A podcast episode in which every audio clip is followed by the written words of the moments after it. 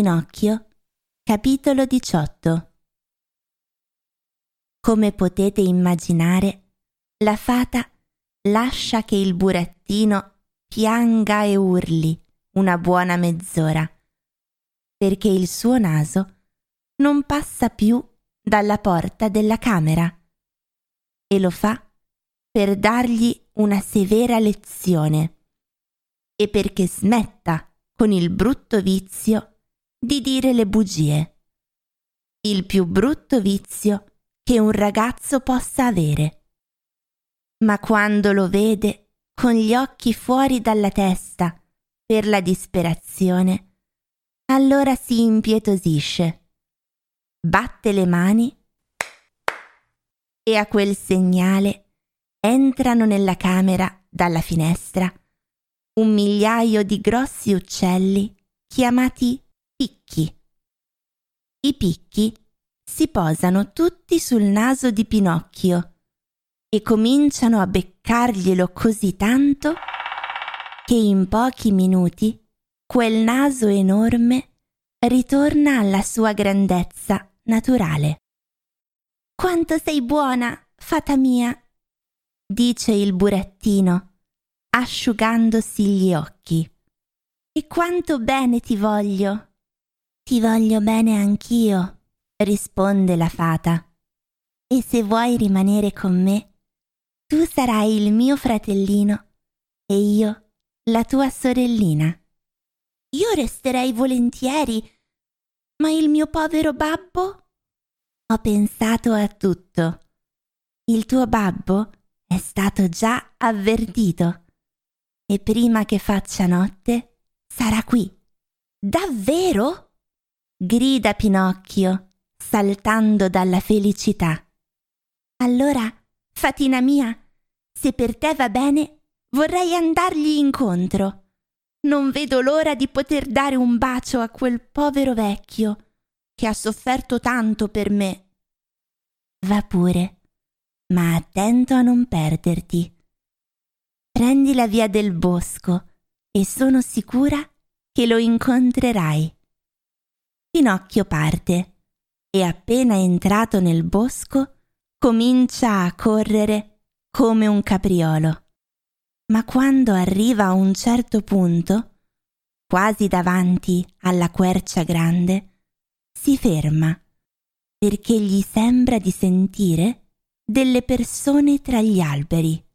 Infatti, vede comparire sulla strada, indovinate chi?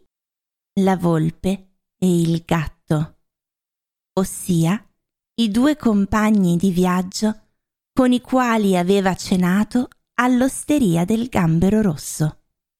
«Ecco il nostro caro Pinocchio!» grida la volpe, abbracciandolo e baciandolo. «Come mai sei qui? Come mai sei qui?» ripete il gatto. «È una storia lunga», dice il burattino, «e ve la racconterò con calma.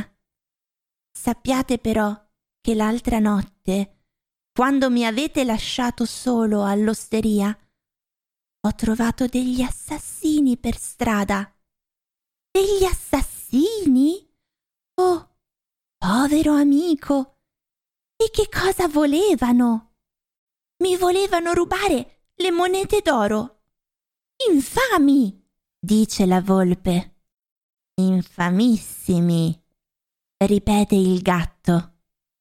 «Ma io ho cominciato a scappare», continua a dire il burattino, «e loro sempre dietro, finché mi hanno raggiunto e mi hanno impiccato a un ramo di quella quercia». E Pinocchio indica la quercia grande, che è lì a 2 passi. «Che cosa orribile!» dice la volpe. «In che mondo siamo condannati a vivere? Dove troveremo un rifugio sicuro noi galantuomini?» Nel frattempo, Pinocchio si accorge che il gatto è zoppo dalla gamba destra davanti, perché gli manca la zampa, per cui gli domanda: «Che cosa è successo alla tua zampa?» Il gatto vuole rispondere qualche cosa, ma non trova le parole. Allora la volpe dice subito: «Il mio amico è troppo modesto e per questo non risponde. Risponderò io per lui. Sappi dunque che un'ora fa abbiamo incontrato sulla strada un vecchio lupo, quasi svenuto dalla fame, che ci ha chiesto un po' d'elemosina. Non avendo noi da dargli nemmeno una lisca di pesce, che cosa ha fatto il mio amico, che ha davvero un cuore d'oro? Si è staccato coi denti una zampa e l'ha gettata a quella povera bestia perché potesse mangiare». E la volpe, nel dire così, si asciuga una lacrima. Pinocchio, commosso anche lui, si avvicina al gatto e gli sussurra nell'orecchio: «Se tutti i gatti somigliassero a te, fortunati i topi!» «E ora che cosa fai da queste parti?» domanda la volpe al burattino. «Aspetto il mio babbo, che deve arrivare qui da un momento all'altro». «E le tue monete d'oro?» «Le ho sempre in tasca, tranne una che ho speso all'osteria del Gambero Rosso».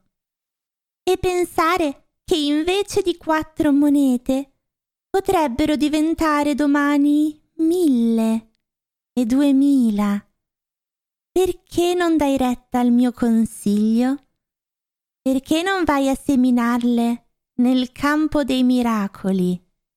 «Oggi è impossibile, ci andrò un altro giorno».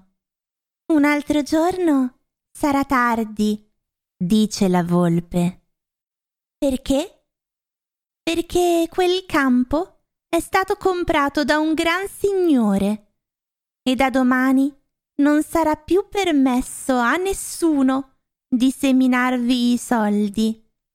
«Quant'è distante da qui il campo dei miracoli?» 2 chilometri appena. «Vuoi venire con noi? Fra mezz'ora sei là. Semini subito le 4 monete. Dopo pochi minuti ne raccogli 2000. E stasera ritorni qui con le tasche piene. Vuoi venire con noi?» Pinocchio esita un poco a rispondere, perché gli torna in mente la buona fata, il vecchio Geppetto e gli avvertimenti del grillo parlante. Ma poi finisce col fare come fanno tutti i ragazzi senza giudizio e senza cuore. Finisce, cioè, col dare una scrollatina di capo e dice alla volpe e al gatto: «Andiamo pure, io vengo con voi». E partono. Dopo aver camminato una mezza giornata, arrivano a una città con il nome di Acchiappa Citrulli. Appena entrato in città, Pinocchio vede tutte le strade piene di cani spelacchiati che sbadigliano per la fame, di pecore tosate che tremano dal freddo, di galline rimaste senza cresta che chiedono l'elemosina, di grosse farfalle che non possono più volare perché hanno venduto le loro bellissime ali colorate, di pavoni senza coda che si vergognano di farsi vedere e di fagiani che vanno piano piano rimpiangendo le loro penne d'oro ed argento, ormai perse per sempre. In mezzo a questa folla di mendicanti e di poveri passano di tanto in tanto alcune carrozze signorili con dentro qualche volpe o qualche gazza ladra. E il campo dei miracoli dov'è? Domanda Pinocchio. È qui a 2 passi. Detto fatto, attraversano la città e si fermano in un campo solitario che, su per giù, assomiglia a tutti gli altri campi. Eccoci arrivati, dice la volpe al burattino. Ora scava con le mani una piccola buca nel campo e mettici dentro le monete d'oro. Pinocchio ubbidisce. Scava la buca, ci mette dentro le 4 monete d'oro e dopo ricopre la buca con un po' di terra. Ora, dice la volpe, vai alla fontana, prendi un secchio d'acqua e annaffia il terreno dove hai seminato. Pinocchio va alla fontana e, dato che non ha un secchio, si toglie dai piedi una ciabatta, la riempie d'acqua e annaffia la terra che copre la buca. Poi domanda: c'è altro da fare? Nient'altro, risponde la volpe. Ora possiamo andare via. Ritorna qui fra una 20 di minuti e troverai l'albero già spuntato e coi rami tutti pieni di monete. Il povero burattino, fuori di sé dalla gioia, ringrazia 1000 volte la volpe e il gatto e promette loro un bellissimo regalo. Noi non vogliamo regali, rispondono quei 2 furfanti.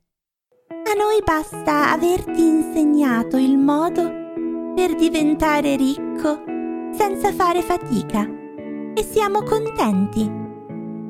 Ciò detto, salutano Pinocchio, gli augurano una buona raccolta e se ne vanno per i fatti loro.